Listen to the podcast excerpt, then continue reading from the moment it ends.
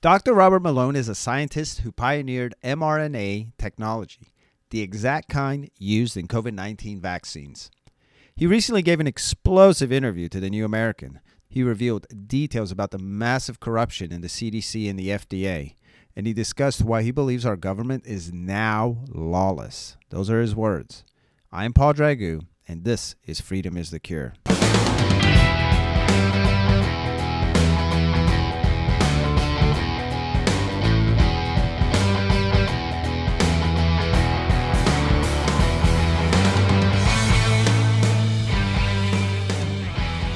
For this episode, I'm going to do something different. Veronica Kirilenko, a contributor for the New American Magazine, recently visited Dr. Malone at his home for what turned out to be a very revealing and candid interview. He ended up talking for over an hour. I've heard multiple interviews with Dr. Malone, and I think this is the best one. He pulled no punches. It seems like he's becoming more and more outspoken about the flagrant corruption in our government, and he's trying to get the word out. So, for this episode, I'm playing this explosive interview. If you'd prefer to watch it, I've included a link to the video version of the interview. But whatever you do, make sure to share it with others. Enjoy the interview, folks. Today, we have a privilege to speak with Dr. Robert Malone, an inventor of mRNA technology, one of the world's most qualified and also the most despised professionals. who share scientific information about COVID, vaccines risks, early treatments, and people who shape the pandemic response. Dr. Malone, thank you very much for hosting us today. Thank it's a pleasure. Veronica. Thank you for coming and sharing uh, the day with us. Doctor, if you don't mind, I would like to start with some basics. So the mass vaccination campaign uh, against COVID started uh, in March of this year. And of course, most people had no idea what are these vaccines are and what is the mRNA technology. So naturally, they turn to official sources to find some information.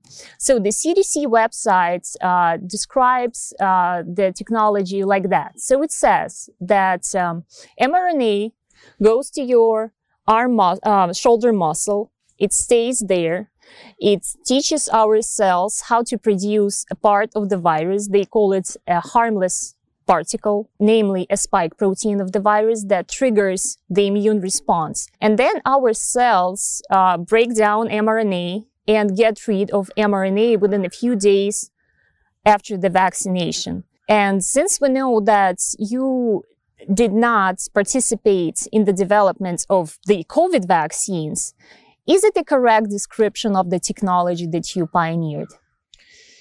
In general, that's a pretty good. That's a pretty accurate assessment in a very simplified way.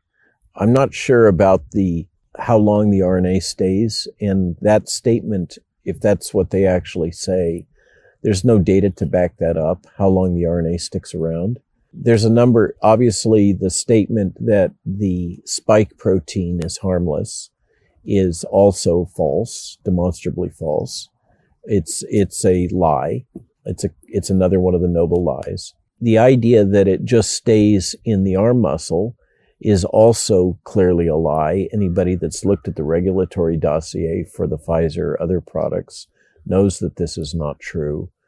So if we were to give the benefit of the doubt, we could, we could say that this is another example of kind of the, the logic of the benign noble lie that we don't tell people the full story. We tell them a simplified story that is structured in a way that makes everything sound non threatening. So you say that mRNA actually does not stay in the muscle, it travels further, it travels to other organs throughout the body.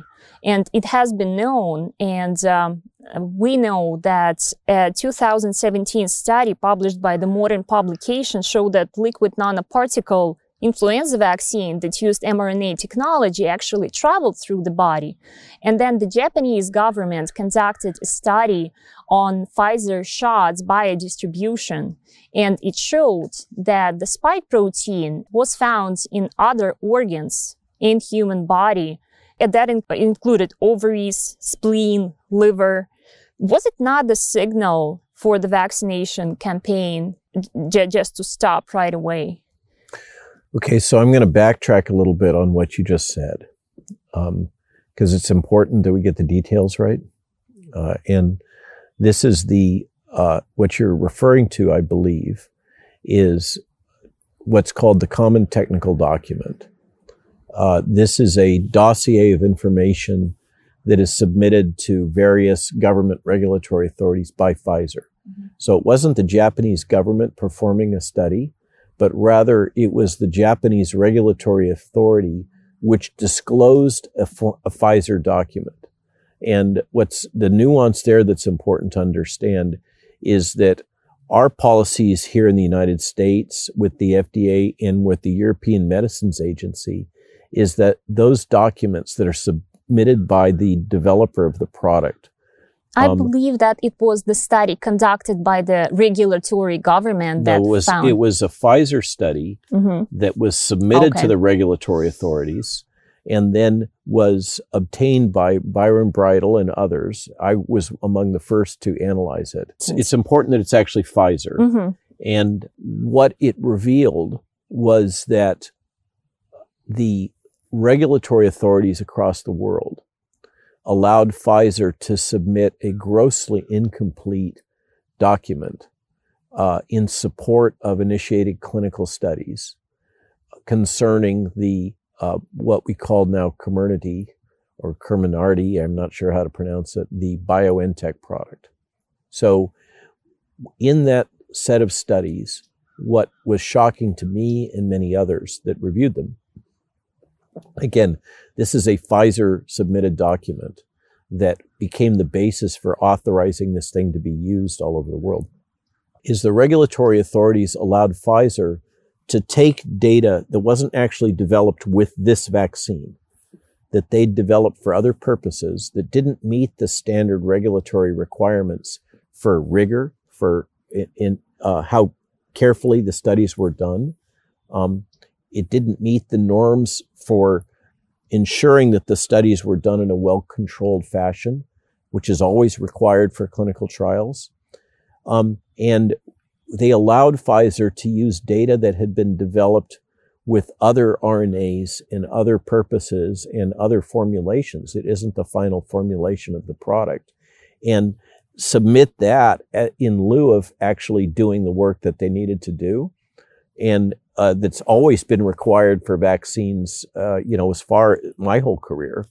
Uh, and that the world has all agreed uh, that these are the way studies are supposed to be done. The, the regulatory authorities across the world basically allowed Pfizer to submit, I'm just going to say it, junk data that wasn't related to the actual vaccine and use that to justify going forward in humans.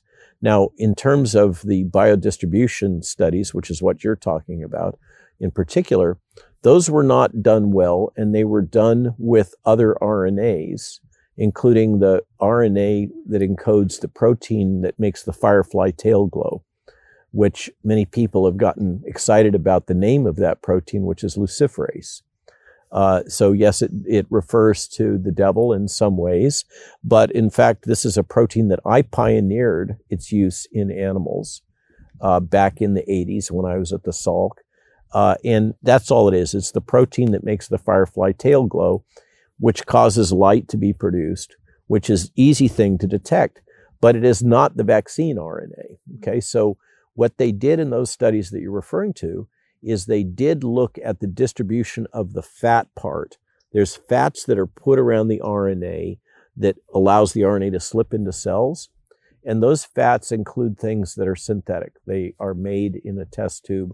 They're not a natural product. They're not something that your body would normally encounter. They are a new chemical entity, is the formal words. And so typically with a new chemical entity that we're going to inject into billions of people, um, there would be rigorous studies done about their safety, the biodistribution, how long that thing lasts, and whether it might cause damage to the DNA, genotoxicity, or the or the ability of animals to reproduce reproductive toxicology. So birth defects and other things. Normally, that would be required. What they did was very superficial experiments that were not well controlled. They didn't meet the normal standards. They didn't actually involve the actual drug product.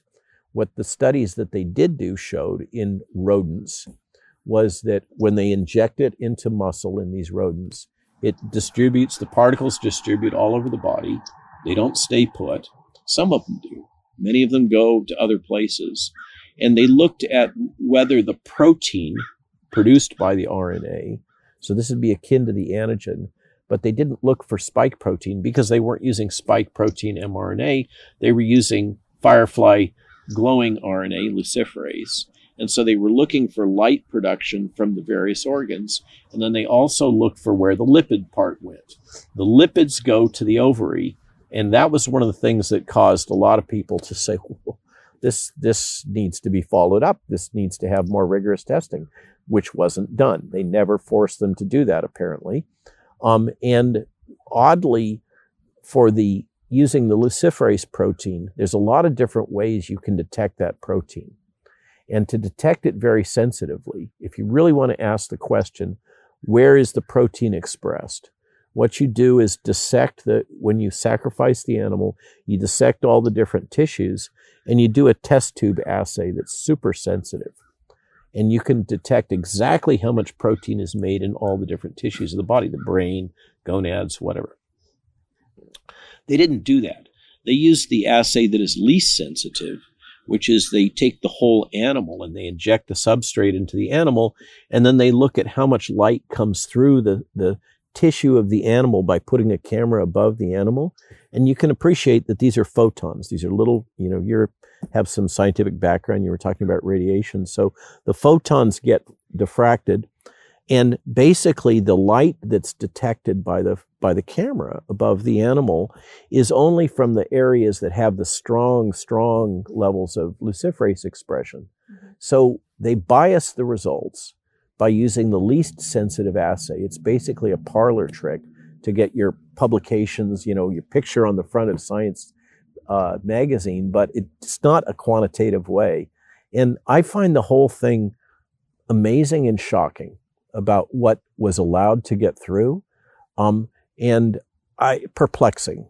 You know I, that that regulators the world over allowed themselves to be fooled by Pfizer with this data package is is profoundly discouraging because it means that the gatekeepers that are supposed to ensure that you and I are protected, that your reproductive health is protected, um, that our children's health is protected, they didn't do their job. There's, there's no other way to put it.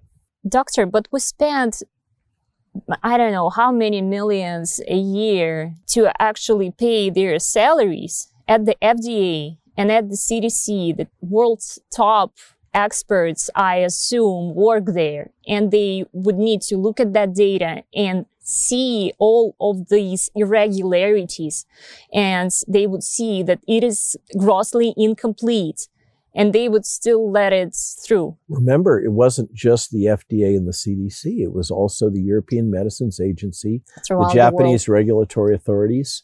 Okay. But there's, again, forgive me for correcting you, but there's some assumptions in what you said. You said the world's top experts.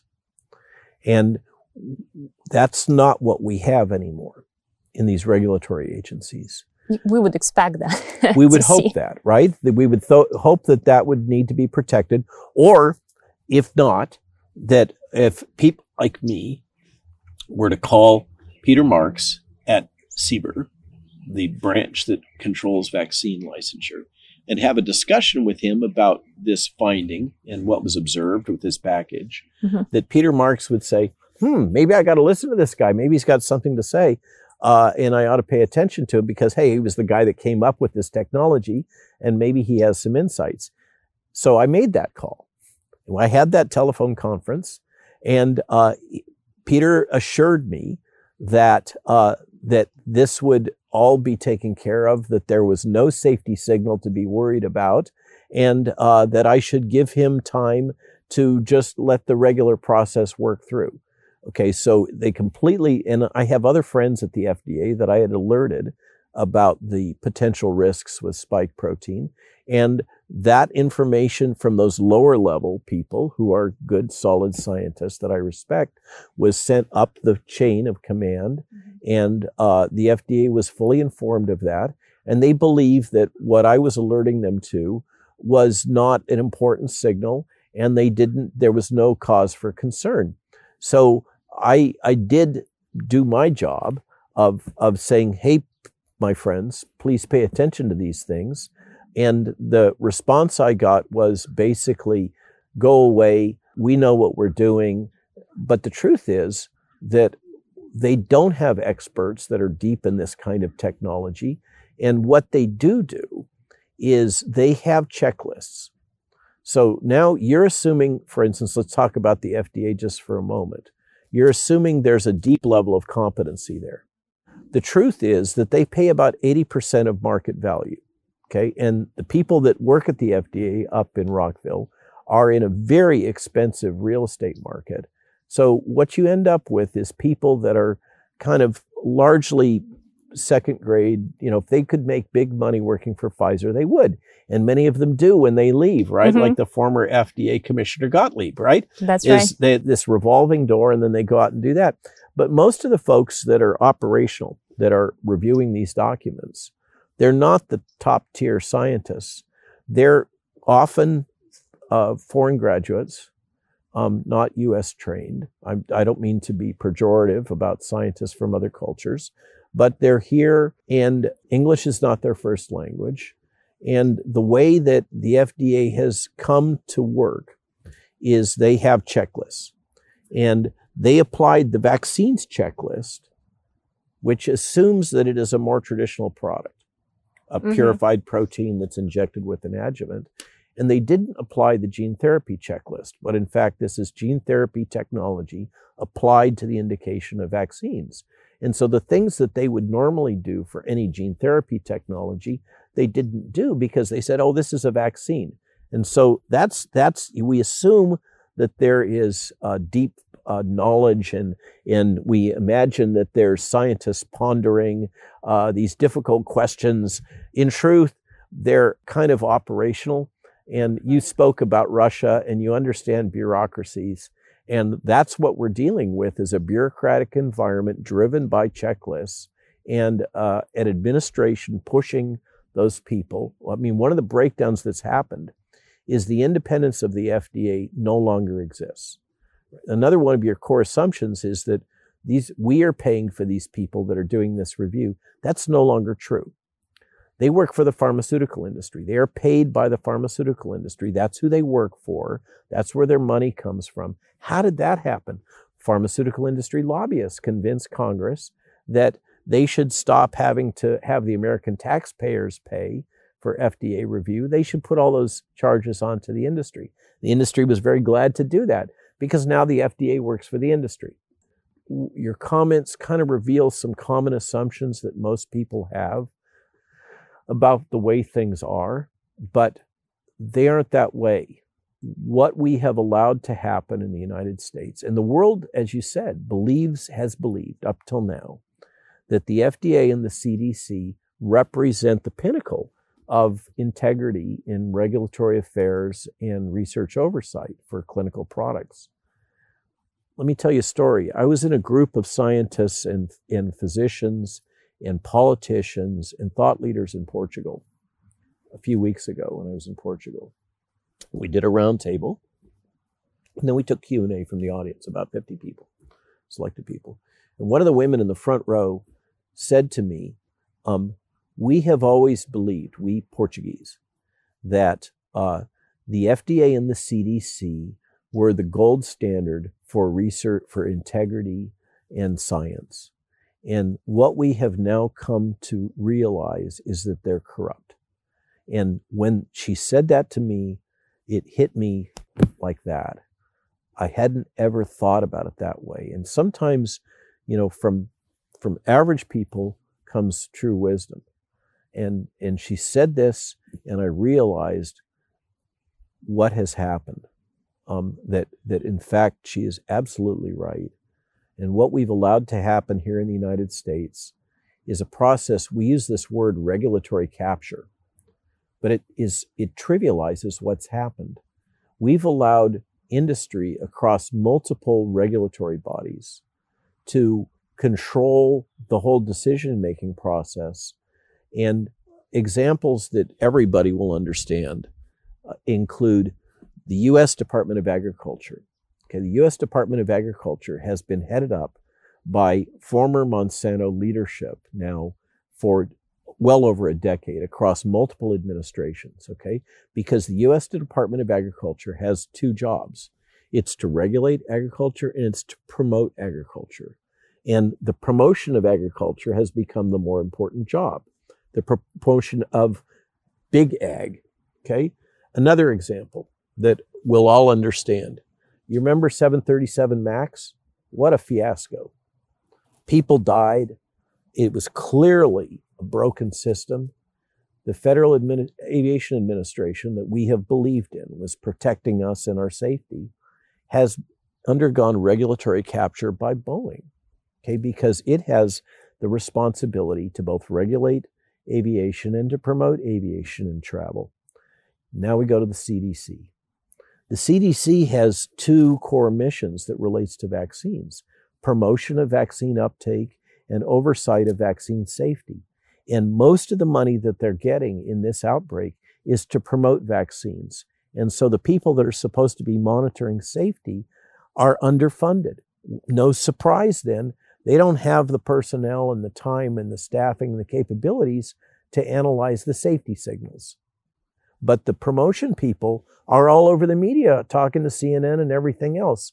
Okay. So, and then we come to the FDA. As I just said, the industry has convinced uh, the US legislature to shift the costs of regulating drugs to the pharmaceutical industry. This is reminds me. I don't know if you know the story of Brer Rabbit and the Briar Patch.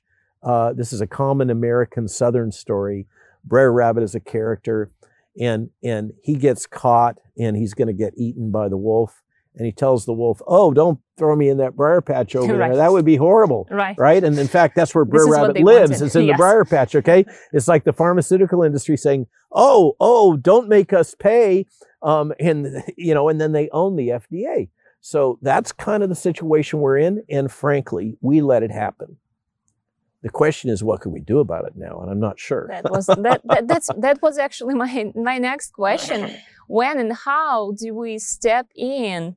You know, uh, because clearly you say the governments and the CDC and FDA are so so profoundly corrupt that they have this willingness to engage in what is actually human experimentation with these vaccines. It is the large. You're dead on. This is the largest experiment performed on human beings in the history of the world, and and it's being driven by, it's being enabled by a regulatory structure that is not designed to protect us.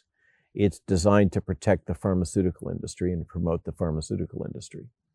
And that pharmaceutical industry in the United States, which charges much more money to us than it does to most other nations, our cost for our drugs is huge compared to most nations.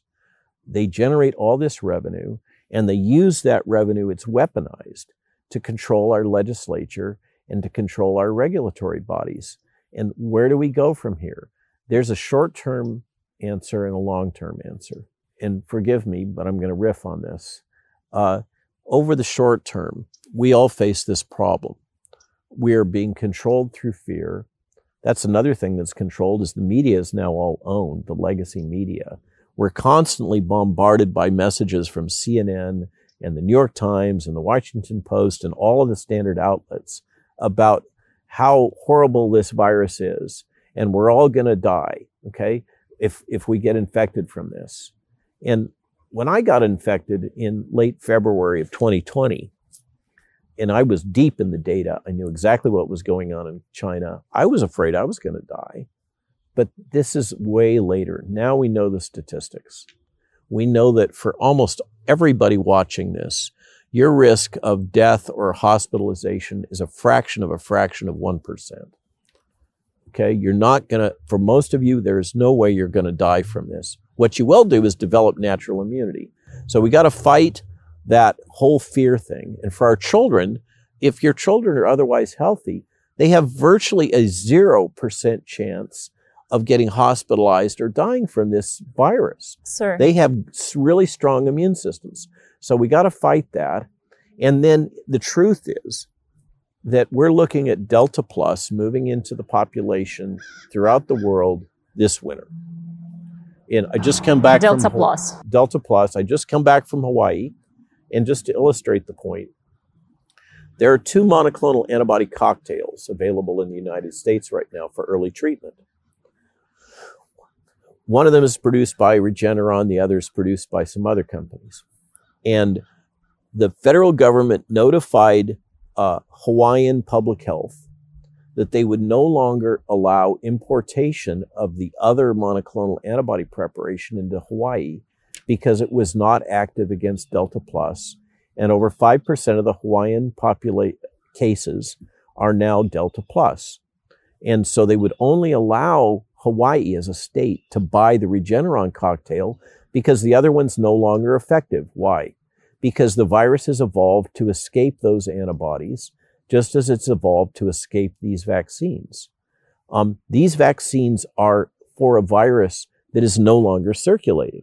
Okay? They are what we call mismatched. So the point is that this virus is evolving rapidly. Delta Plus is coming. It will sweep through our populations. What are we going to do about it? Because that's where we're at. It's kind of a street fight right now. And, and how do you protect your children? How do I protect my grandchildren? How do we protect our elders in particular, the people that are at high risk? And the only answer I can come up with, it's not a vaccine. It's not taking a third jab. That's got a whole, every time you take another shot, you have all of those risks associated with that shot yet again, plus the risk of actually suppressing your immune response. There's a short term suppression and there's a long term suppression. It's not as simple as we're being told. Um, so we have to come together and find solutions that are going to protect us over the next few months. And I think there's ways that we can do this, but it has to be community based. People have to be provided with information, and you're helping with that, with what you're doing. But they can go on the various websites for early treatment and find information. There are over the counter drugs that they're, that if you take them early, it can keep you out of the hospital. That's what we have to do is keep people out of the hospital. Okay. And many doctors, Dr. Zelenko gets a lot of credit for being one of the first. There's two physicians in the Imperial Valley in California. They're both older. They're working way beyond what they, they should both be retired at this point. Um, and they've saved thousands and thousands of people in the Imperial Valley of California, largely the poor, largely farm workers. They're not getting rich on this by by making available early treatment protocols. There's very good staged early treatment protocols. We need to set up networks so that we can call on people in our community and make sure they're okay. Because one of the tragedies is we have old people who are feeble. Um, they don't have very good access to information in the internet, and they get sick. They try to go to the hospital. The hospital says, You're not sick enough yet. Go home and get sicker. Think about this. Go home and get sicker, and then come back when your body is really damaged, and we'll admit you, okay?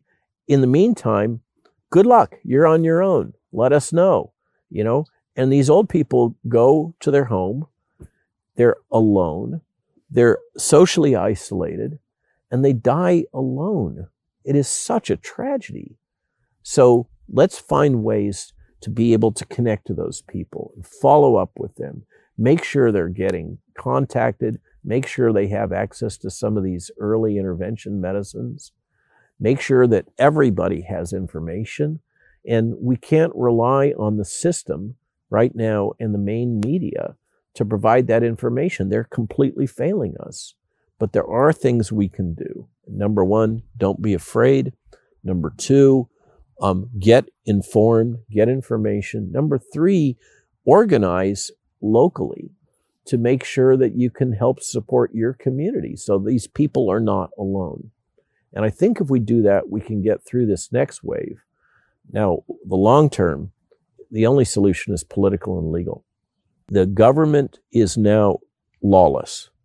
They are doing things that are against the law and they don't care. But forcing people to take an experimental medical product is illegal. It is in federal law. We call it the common rule. It is not legal. Forcing the military to take an unlicensed product and then relabeling it, calling it the licensed product, which is what I'm telling military people are coming to me and telling me this is what they're doing because there's a law that the military cannot administer unlicensed vaccines to its personnel. This is a law that came out of what happened with the Desert Storm and and the anthrax vaccine shots, where a lot of military personnel were damaged. And they're not allowed to give unlicensed products. So the president commands them to vaccinate the troops with an unlicensed product. And so they, there's a colonel now in the Pentagon who will retire soon, so he doesn't have to worry anymore. That's why they picked him.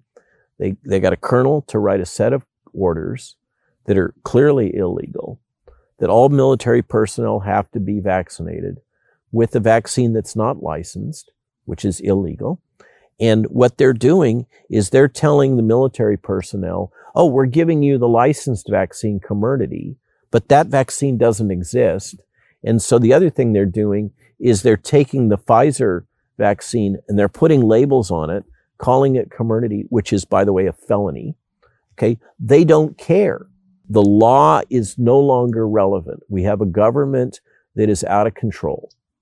And the problem is the lawyers are fighting this. I mean, the lawyers are like with all these mandates in industry and academia, which the government is forcing them to do by saying, well, if you don't vaccinate your people, like if you're a hospital manager, if you don't vaccinate the people that work in your hospital, we're no longer going to compensate you for Medicare, Medicaid. In other words, we're going to put you out of business mm-hmm. financially. Okay. If you're an academic leader, you're president of a university, you're being told if you don't force all your kids, your students to get vaccinated, then we're going to take away your federal grants and contracts. There's been a new policy put in place by NIH that if you want to have a federal grant or contract, you have to have everybody vaccinated. So that's how they're doing it. They're doing it through financial coercion and they're doing it across the board. And the problem that all these academics and these companies are going to face is that in this whole chain, the vaccine companies have been indemnified. The government is protected. They're not going to have financial liability. Okay. People are going to get damaged and harmed. That will happen. And they have very little recourse for getting compensated for their damages for hospitalization or whatever, who are they going to sue? The one group that is in this food chain that is not indemnified is the university presidents and the corporate uh, leadership, etc. They the the phrase is used, you know, on Wall Street. Who's going to be the bag holder? Mm-hmm. It's those guys and gals that are going to have to take the legal liability. And I can tell you that the lawyers are lining up. This is like gold rush for lawyers. You know, we're going to be, I predict we're going to be seeing little adverts on CNN at some point that instead of saying, get your mesothelioma book, it's going to be get your COVID damages book. You know, um, the, the lawyers are, are going to have a heyday with this. The problem is that once these legal precedents get set, it's going to take about a year or two. It will go to the Supreme Court. Um, and these large organizations are going to face massive class action suits. The other one that's happened that's really clear to me because of who I deal with, the information I get access to, there appears to be a clear pattern of suppression of early treatment options by people in the government. And we know these various drugs, hydroxychloroquine, ivermectin, and others, there is a strat has been a strategy to delegitimize this, and we've seen it, it. It's most obvious in the ivermectin is a horse drug thing, that huge media push. Okay, And you'll call that was capped off by somebody in social media at FDA posting a tweet using the pejorative uh, Southern language. You know, don't you know that ivermectin is a horse drug, y'all? Basically, is what they said. It was really demeaning for people around me here in Virginia and in the South. It, it was totally inappropriate. There's an email of Janet Woodcock congratulating the person that wrote that tweet for having done that. And it ticked, it set off this whole media storm on Rachel Maddow, et cetera, pushing this grossly false narrative that ivermectin is a horse drug. I, I love to say this in rallies and things, okay? So I'm going to say it to your audience. There's another drug that recent papers have clearly demonstrated is effective when administered for COVID disease early on. And it's a horse drug. It's another horse drug. It's used by horses and veterinarians and in dogs. It's called aspirin. Okay. That's unexpected. so I'm sure we're going to find aspirin coming off the shelves, but we all know that aspirin is really good for helping with blood clotting. Mm-hmm. And one of the problems with this vaccine is it triggers blood clots. So does the disease itself. And aspirin, it turns out, is effective. The drug that I pioneered, the stomach acid drug that's sold as Pepcid, mm-hmm. is also effective. The, the scientific name is famotidine. That's the chemical name. And we now have clinical trials starting, funded by Department of Defense, major clinical trials for the combination of Pepcid and Celebrex. Celebrex is an arthritis drug, otherwise called celecoxib. And, the, and there's good scientific ba- basis for why these two drugs are used together to treat this disease, both in the outpatient and the inpatient environment. And we've been given full clearance by FDA. DOD insists that everything for us, for repurposing drugs, everything has got to be done by the books. And so we've been through, it's taken a year and a half to get to this point, but we're now launching those. So my point is, only that there are a number of these repurposed drugs available.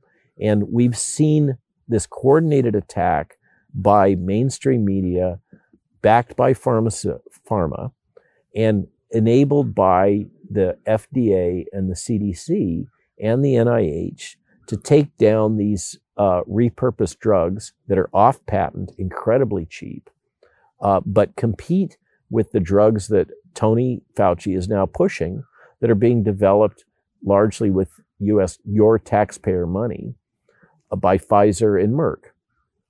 And uh, not, you'll notice the absence of advocacy on the part of the federal government about the monoclonal antibody cocktails. Fascinating note, Ron DeSantis championed that, as you'll recall. And, and what did the government do in response to his success down in Florida? They said, oh, we're going to restrict your availability on these uh, monoclonal. what? How does that make any sense? There's something, as I say, there's just so many signs of deep corruption. Uh, but there are early treatments available. They are cheap, they're effective, but you have to get them on board early. The last key point to hit there is no rationale for vaccinating the children. None. There is no benefit to the children, with the exception of those that have significant pre existing disease. There's about 400 children that have died with COVID. That doesn't mean they died of mm-hmm. COVID. Since the beginning of the outbreak, every single one of those had major pre existing medical conditions. For healthy, normal children that aren't morbidly obese, and don't have cystic fibrosis or some other major pre-existing condition, their chance of getting hospitalized or dying from this is, like I said, zero. But their chance of having damage to their heart is about six times their risk from the virus itself. It's still small. Don't get alarmed, but it happens. And the damage that's caused by the, to the heart doesn't go away. It doesn't heal. It scars. Okay. So what is, who cares? So the heart scars. Those scars create little areas in your heart that conduct electricity differently. What that translates to in common language is an increased risk of cardiac arrhythmias. What are cardiac arrhythmias? We heard atrial fibrillation, ventricular fibrillation. These are things that cause you to die suddenly because your heart stops working because it doesn't beat in a uniform way. And we know that's a risk of scarring in the heart. So when we, when you hear these stories from the CDC, oh, it's mild myocarditis that's going to the hospital. There's no such thing as mild myocarditis in a child. And it doesn't happen. It's only happening after these vaccines and to some extent after the, after the virus itself. So there's no reason to vaccinate the children. Don't do it. Sir, yeah, just yesterday, FDA approved the Pfizer shots for children as young as five. From a fact, from a stacked committee, seven of the 11 of which, or 12 total, one abstained, seven of them had demonstrable ties to Pfizer. I mean, the system is deeply corrupt. And uh, as another, you know, proof of the system being corrupt, even before the FDA met, Biden, the Biden administration last week, they officially announced that they have acquired 28 million doses of Pfizer uh, vaccine for children, even before it, it got approved, because, even before it got to the committee. It's, it's a kangaroo court. I hear from folks that have been in the former Soviet Union or in Portugal. It was fascinating being there because they were under another authoritarian regime, Salazar. And the people that, you know, that only ended in the 70s. So a lot of the adults and older people in Portugal, they, they remember what authoritarianism is about, just like you know. This is why it is so scary to see it and, happening here. And then I was just giving testimony to the Hasidic Jews they have cultural memory coming from the Holocaust. And all of these people are saying, look, wake up. These are the signs. These are the signs of creeping authoritarianism and control. Pay attention. This is not normal. This is not okay. Um, and so I, I honor you for speaking out and, and recognizing this and trying to warn people I don't know what has happened to our government. And there, the press has said for a long time that the threat of authoritarianism was going to come from the right, but it hasn't. It's important to recognize, and you know, we culturally we don't like to talk about what happened in Germany in the 1930s, mm-hmm. but the Socialist Party was a left-wing party in Germany that took over. Okay, to assume that authoritarianism is only going to come from the right is foolish. It's naive. And we're seeing it now.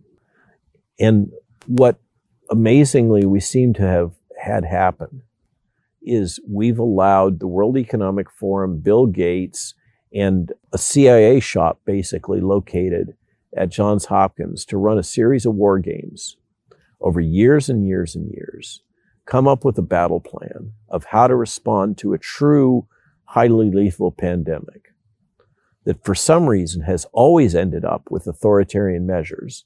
You put together a bunch of folks coming from that community, and that's what you get. And they've developed a battle plan, basically a response plan, and they are implementing it. And what they've done is they have trained world leaders like the governor of California, like Justin Trudeau, like people from the Central Communist Party in China, world leaders, the woman that is managing a lot of the pandemic response in Australia with the rubber bullets. These are all people that have been trained in these war games that have been run at Hopkins, and they they're not the the intellectual giants of the world. They're a bunch of bureaucrats and functionaries and they've been taught this process. This is what we're going to do. Now, normally, anybody trained in war, in the art of war, knows that your battle plan is only as good until you first encounter the enemy, and then you have to adapt it. Mm-hmm. These people have never changed their battle plan based on the reality of what this virus represents. It is not a highly lethal virus, and we do not have a highly effective vaccine. They don't care. They got their little plan. It's just like the FDA. They got their checklist. This is what we do next. This is what we do next. And by the way, a bunch of media leadership have been involved in all of those uh, war games. Those are the people that we're listening to on CNN. Those are the people that are writing for the New York Times. They've all been indoctrinated that this is what we have to do. This is how we have to control the population. This is how we get out of the pandemic. But the reality is completely different. And that's why you and so many others are looking around and saying, but, but, but, this vaccine doesn't work. It doesn't protect us from infection. Why are we all being forced to take it in our workplace when it's not going to ensure that our workplace is safe? Why are our children being forced to take it? Pregnant women. Because pregnant, oh, that's a whole nother can of worms. That is totally unjustified. We don't have the data to show safety in pregnancy. So, common, you know, normal, I want to say common, people in the world, you know, we're really all the same. Yeah, I've had specialty training. You've had specialty training. They're just different, right? And I committed a stupid long time to my training. Okay. But so I know things and I do things that's different from what you do, but that doesn't make us different. That doesn't make me more special than you. And it doesn't mean that I have some super brain power. People can see truth. They know it. They know it in their bones. They can sense that there's something wrong here. Often they don't have the framework, the, the, the words to think about it because this isn't what they do for a living. You know, they, they drive a bus or do other things. They're policemen. Mm-hmm. They're airline pilots. But they, they know that there's something wrong here because the, the management that's coming from the top on us doesn't fit with what they know to be the ground truth. And um, and that I think is the big, big question. Why? Well, what is behind this? What is behind this really? You say that they're not flexible. They are sticking to that scenario. Do you think it is because they are just being so so very unadaptive bureaucrats? Is it because of their very conservative in a bad, bad sense of words um, type of thinking? Or is it because they just simply got drunk on power and they really like this position when they can decide on life and death of millions of people? Or, or they, they feel like they're locked in. So I don't know the answer. I'm not a psychologist. And I can't get inside of Tony Fauci's head or Bill Gates' head. I'm convinced that both of those people have distorted views of the world. They they are not uh, they are not in touch with most people. They live in their own special reality of of power and protection. They're surrounded by sycophants that are telling them whatever they want to hear. You know, they travel in in international spaces on private jets with uh, people that are like them, and they don't really deal with people like you and me. And now their authority is being threatened. It's not being, they're not threatened by me, I guarantee. And they're not threatened by you, they're threatened by facts. And the facts are inconvenient. And so, what is their reaction? Oh, we're going to suppress the facts, right? Because they're inconvenient, because they make us look bad, not because what what we're encountering is people. I, I don't think you could deny we don't we're not encountering people who are committed to public health, to protecting you and me. We're encountering people that are committed to defending their own privilege and their own perks and their own status. Mm-hmm. And it's all it's very much about them. I mean, how can you look at Tony Fauci and not realize it's all about Tony, right? Um, oh yeah, it's all about Tony, right? And and he's constantly on the media. He has multiple. I mean, the guy is the director of the National Institute of Allergy and Infectious Disease. What does he need thirty media people for? This is crazy. Why is he personally the only one allowed to speak um, of all the scientists at the NIH? Because it's all about Tony. He's been able to amass this massive amount of power. And then you've got Bill Gates, who has virtually bought the World Health Organization um, because of a series of circumstances. Uh, and then above all of that, you've got these four major investment firms that all own each other, like BlackRock and Vanguard. And all of these companies that are giving this messaging all over the world, the media companies, the IT companies, um, the pharmaceutical companies, all of this matrix that's now horizontally integrated is really all divisions of one company. What we're seeing is the consequences of, of consolidation of finances, of money and power globally. And that's, you know, we had the Sherman Antitrust Act here in the United States to break up the power of these big blocks of capital. But what's happened now is that capital is no longer constrained by nation state. Mm-hmm. These blocks of money are independent of countries. They're more powerful than countries. They tell the US Treasury what to do. They tell the US Federal Reserve what to do. It's not the other way around anymore, okay? They control economies. They can make or break you and I like that, you know, and, and everybody around us by making a financial decision. And, and they are amoral. They're not, they don't operate in a world where they care about morality. They operate in a world in which all they care about is return on investment. And we become pawns. We become just, you know, the metaphor has been used. I don't know of a better one. We're like cattle. We, we are just economic units that can be moved about in whatever way to suit them.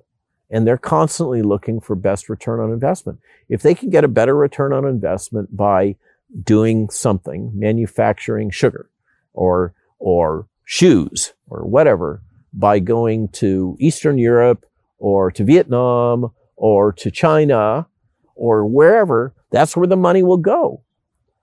And, it's the money is coming from what you do and I do. This sounds kind of Marxist, but it's but it's fundamental. We're the ones that are creating value, and they're the ones that are drawing that value off and building their own huge economic portfolios. And that's what's in my mind, what's really behind it. And that and they their tool that they've used has been this series of war games that they've funded and trained politicians on how to implement. And I, I gotta say, my thinking on all this was really, I resisted so strongly thinking about things in this way. And, and I had many people coming to me and, and pointing out information about Klaus Schwab and the Great Reset and all this. And I resisted that. I just didn't want to think about that. It wasn't possible.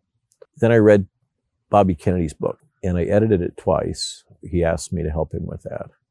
And when I finished that book, I thought I understood what was going on in our government. I thought I understood what was going on at NIH with Tony Fauci. And I first time I read that book, I was depressed for two weeks just realized how profoundly distorted everything has become. And that together with this comment from this Portuguese woman rocked my world. I was left aware that everything that I had assumed about the way things were and all the training I'd received and the world, the way, the way that I believed things worked, that there were rules, that we all obey these rules, that these rules were designed to keep us safe and protect us and to ensure that there was equity and proper way of doing things. I realized that that was just grossly naive. And now intellectually, I'm in a position where I don't know what things look like on the other side. I don't know what the rules are anymore. They don't seem to be any rules. It's whatever those in power say is what goes. And you've lived under this system. You know what we're talking about and you know where this goes.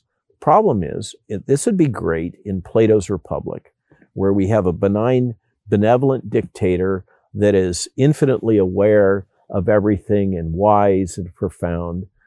Unfortunately, we've yet to see that person, right? What we find is that people at the top of these authoritarian structures become corrupted. They're not wise. They're not fully informed and they end up serving their own interests and those around them. And it happens again and again. We all know this expression power corrupts and absolute power corrupts absolutely.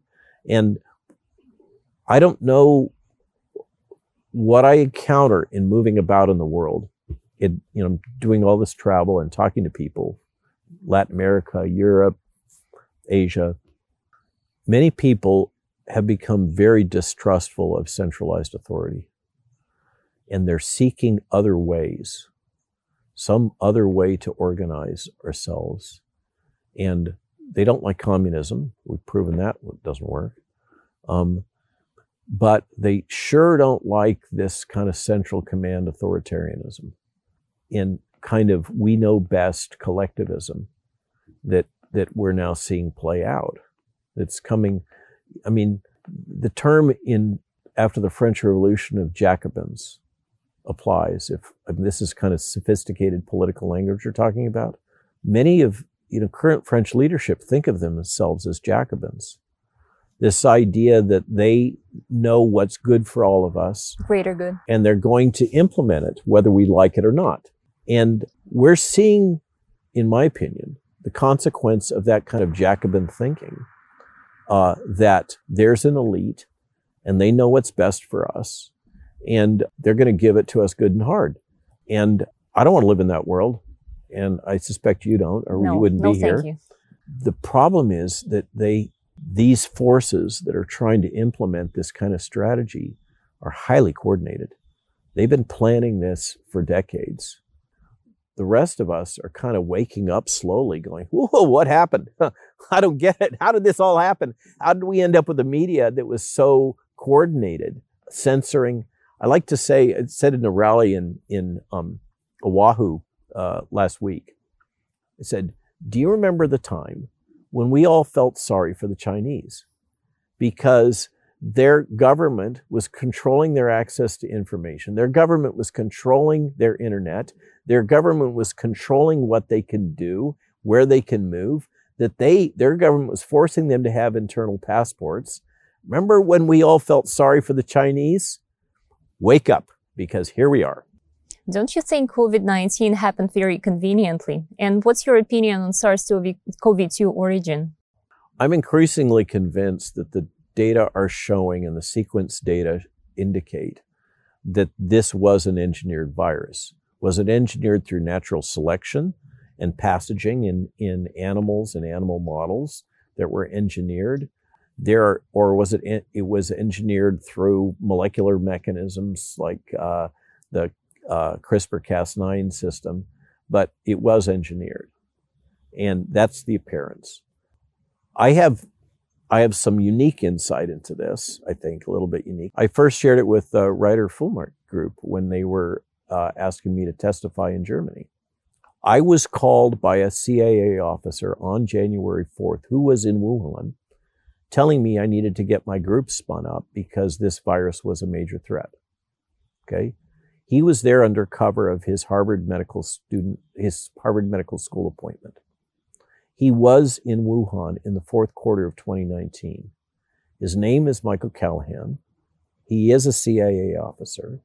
He is one of our top experts in biowarfare.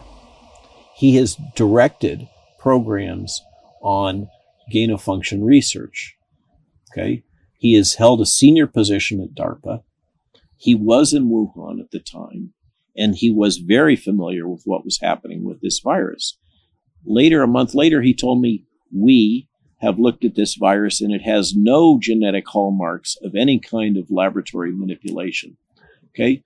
Then, about a month and a half ago, a very senior colleague of mine who's a GS 15, that's a very high, that's the civilian equivalent of a brigadier general, who works for DOD, called me and he and I've known this guy since he was a postdoc. He called me and he said, "Robert, I want you to start talking about Michael Callahan. He was not in China. He lied. We had no personnel there at that time." Okay? Now, for me, that's a red flag. That's basically saying this is a high level government official in Defense Threat Reduction Agency that I've worked with for decades telling me straight out to shut up and what I know from my own ears and eyes isn't true. The problem with that is that Michael went on the record with Science Magazine, and there's a whole article about famotidine in which Michael talks about having been in Wuhan at that time. Michael, I know Michael escaped Wuhan as the quarantine was dropping by boat because he wasn't authorized to be there by the Communist Party. Okay. And what did they do with him after they picked him up off the boat? He then managed the Diamond Princess outbreak. And then he came back and worked for Bob Kadlec at ASPR in HHS, overseeing BARDA. Okay. So were we involved in that? The documents are pretty clearly showing that that gain of function research in that Wuhan lab was funded by the NIH and was funded by DTRA, Defense Threat Reduction Agency, the people that I work closely with. Okay. And the thing about gain of function research is called dual purpose research. Mm-hmm. Dual purpose research is classified by its very nature. Why is it called dual purpose research? It can be used for biodefense and protection mm-hmm. and knowledge. It can also be used for biowarfare. There's another aspect to this that I mentioned to the Germans and people haven't really recognized. There's a hole in the biowarfare treaty. Everybody needs to know this globally. The biowarfare treaty that was signed with the Soviet Union by the United States government as a consequence of us developing highly lethal biowarfare agents that would stop tank commanders from the Soviet Union on a blitzkrieg before they got to the English Channel. That's why we developed it. Okay. That treaty prohibits lethal agents. It does not prohibit incapacitating agents. Okay. And incapacitating agents are, are not blocked. We are not, the people that I work with know that incapacitating agents represent a major threat. And the converse is also true. Would you explain that? What are those agents and how do they work? Classic examples are the equine encephalitis viruses. They are readily aerosolized. You can inhale them. We're developing vaccines and drugs against them, and they can be deployed into a local area. And if you inhale them and get infected, you get encephalitis, you get a brain infection. It typically doesn't kill you, but it makes you so sick that you're not going to fight. So the new warfare, the new world, is all about special ops. It's about small strike teams. We've seen that SEALs and we hear these words. That's where modern warfare is. It's small strike teams backed by drones. This is the new warfare. It's not big tanks and armies and boom, boom. That's, that's yesterday. Okay. It's small, highly competent strike forces that are able to be inserted to take out a tactical target in a tactical region or do whatever the task is, and backed by drones of various types. There's a whole spectrum of drones. I mean, one of the big, I was with a, a security expert that does security for very, very wealthy people, you know, business leaders and stuff like that. The thing he's most worried about is consumer drones as assassination tools. Okay. That's the new world we're in. And these kinds of incapacitating agents can be deployed by drone strategically to knock out threats within a region. And then one can insert your strike forces to go do whatever it is they want to do. The other threat that is, that is, our government is very aware of is that by understanding the genetics of different populations, ergo races, it's possible, theoretically, to engineer pathogens that will selectively target different ethnic groups. That's the new reality, and we kind of got to all get attuned to that's what we're dealing with, is a, a totally different world in which biologic agents, drones, and other things, and media manipulation, propaganda control, censorship, is all integrated to enable global power if you look at the Pfizer contracts that are leaked, and I've had lawyer friends that looked at those that went, good heavens, I can't imagine that I would ever get terms like that. You know, I, I'm a slacker. Look at what Pfizer's done. This is amazing. They're leveraging governments. If you step back from that and look at, you know, from above, what's going on? It's a new OPEC. Access to these technologies of rapid response vaccine development is being leveraged for geopolitical benefit. It is a new vehicle for exerting global economic and political power. And the developing countries and the Middle East know it. Okay. They know they're being had by the Western nations. China knows it. China is busy trying to do a deal with Pfizer right now, by the way. The thing about the RNA tech is not these vaccines. These vaccines are just the entry point. The RNA tech makes it possible to make customized vaccines fast, okay, based on genetic information. And the whole manufacturing process is standardized. Whereas with regular vaccines and regular biologics, it takes a long, long time to develop a manufacturing process and release and testing and blah, blah, blah for a new product. With the RNA tech, basically you just change the sequence inside the RNA and the whole rest of the formulation, chemically, it stays the same. And it makes it possible to make these things really fast and at small scale. That is transformational. It's transformational for personalized medicine, cancer, but it also makes it possible to make customized vaccines at, on short notice that can be deployed into you know small populations. If if you're if you think that the bad guys, metaphorically speaking, have come up with some new pathogen, and they're working on it in this geographic area, okay, it means that you, once you get a sample of that pathogen, you can sequence it, you can generate a vaccine for it, you can vaccinate your special forces, they can go in and deploy and take out whatever that group is that's building this new thing. That's one version of that story. Okay. Another version of that story is if you want to come up with a new weaponized incapacitating agent, then it's really easy to make a new vaccine to protect the people that are going to deploy that strategically into fill in the blank area. Now, would our government ever do that? Oh, I can't imagine. Has the CIA ever assassinated duly elected leaders in other countries? Uh, like, I don't think I have enough fingers to count, right? Um, uh, so this this is the reality that's behind all this, and we need to wake up. That was a riff. Yes. wow, this is this is actually even scary to think about. And yet this reality, and like you said, this, it's unfolding before our eyes.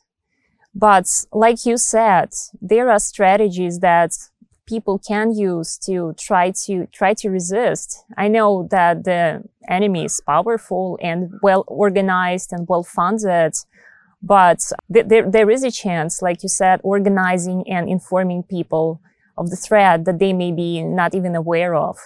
This is very important.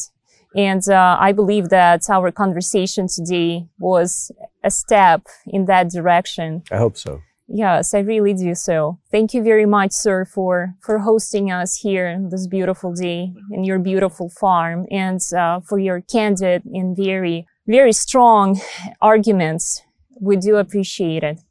My pleasure. Thank you, I Dr. think, Malone. I think um, knowledge and information is the, the one thing I can help with. And I, I'm not going to go lead. I'm not a, a leader of major protests and social movements, but I, I appreciate your willingness to provide an opportunity to share what I know and uh, your interest in the topic and your leadership in as somebody in alternative media that is willing and able to uh, provide information to people and let them make their own decisions. Thank you very much, Dr. Malone, for this amazing conversation. This is Veronika Kyrylenko for The New American.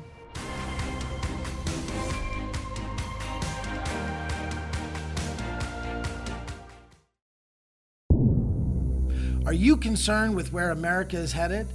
If not, you should be. So let's get busy on solutions. At the John Birch Society, our staff and members have over 60 years of experience in pushing back on outrageous abuses of government. Our tools are truth and education. Our methods are tried and true with scores of successful operations. Join together with the tens of thousands of members of the John Birch Society nationwide to make a difference. We have professional staff strategically placed all over the nation and will provide the training you need to be a success. We will provide the materials you need to be a success. We will provide the esprit de corps that comes with working in concert with tens of thousands of members nationwide on the same goals.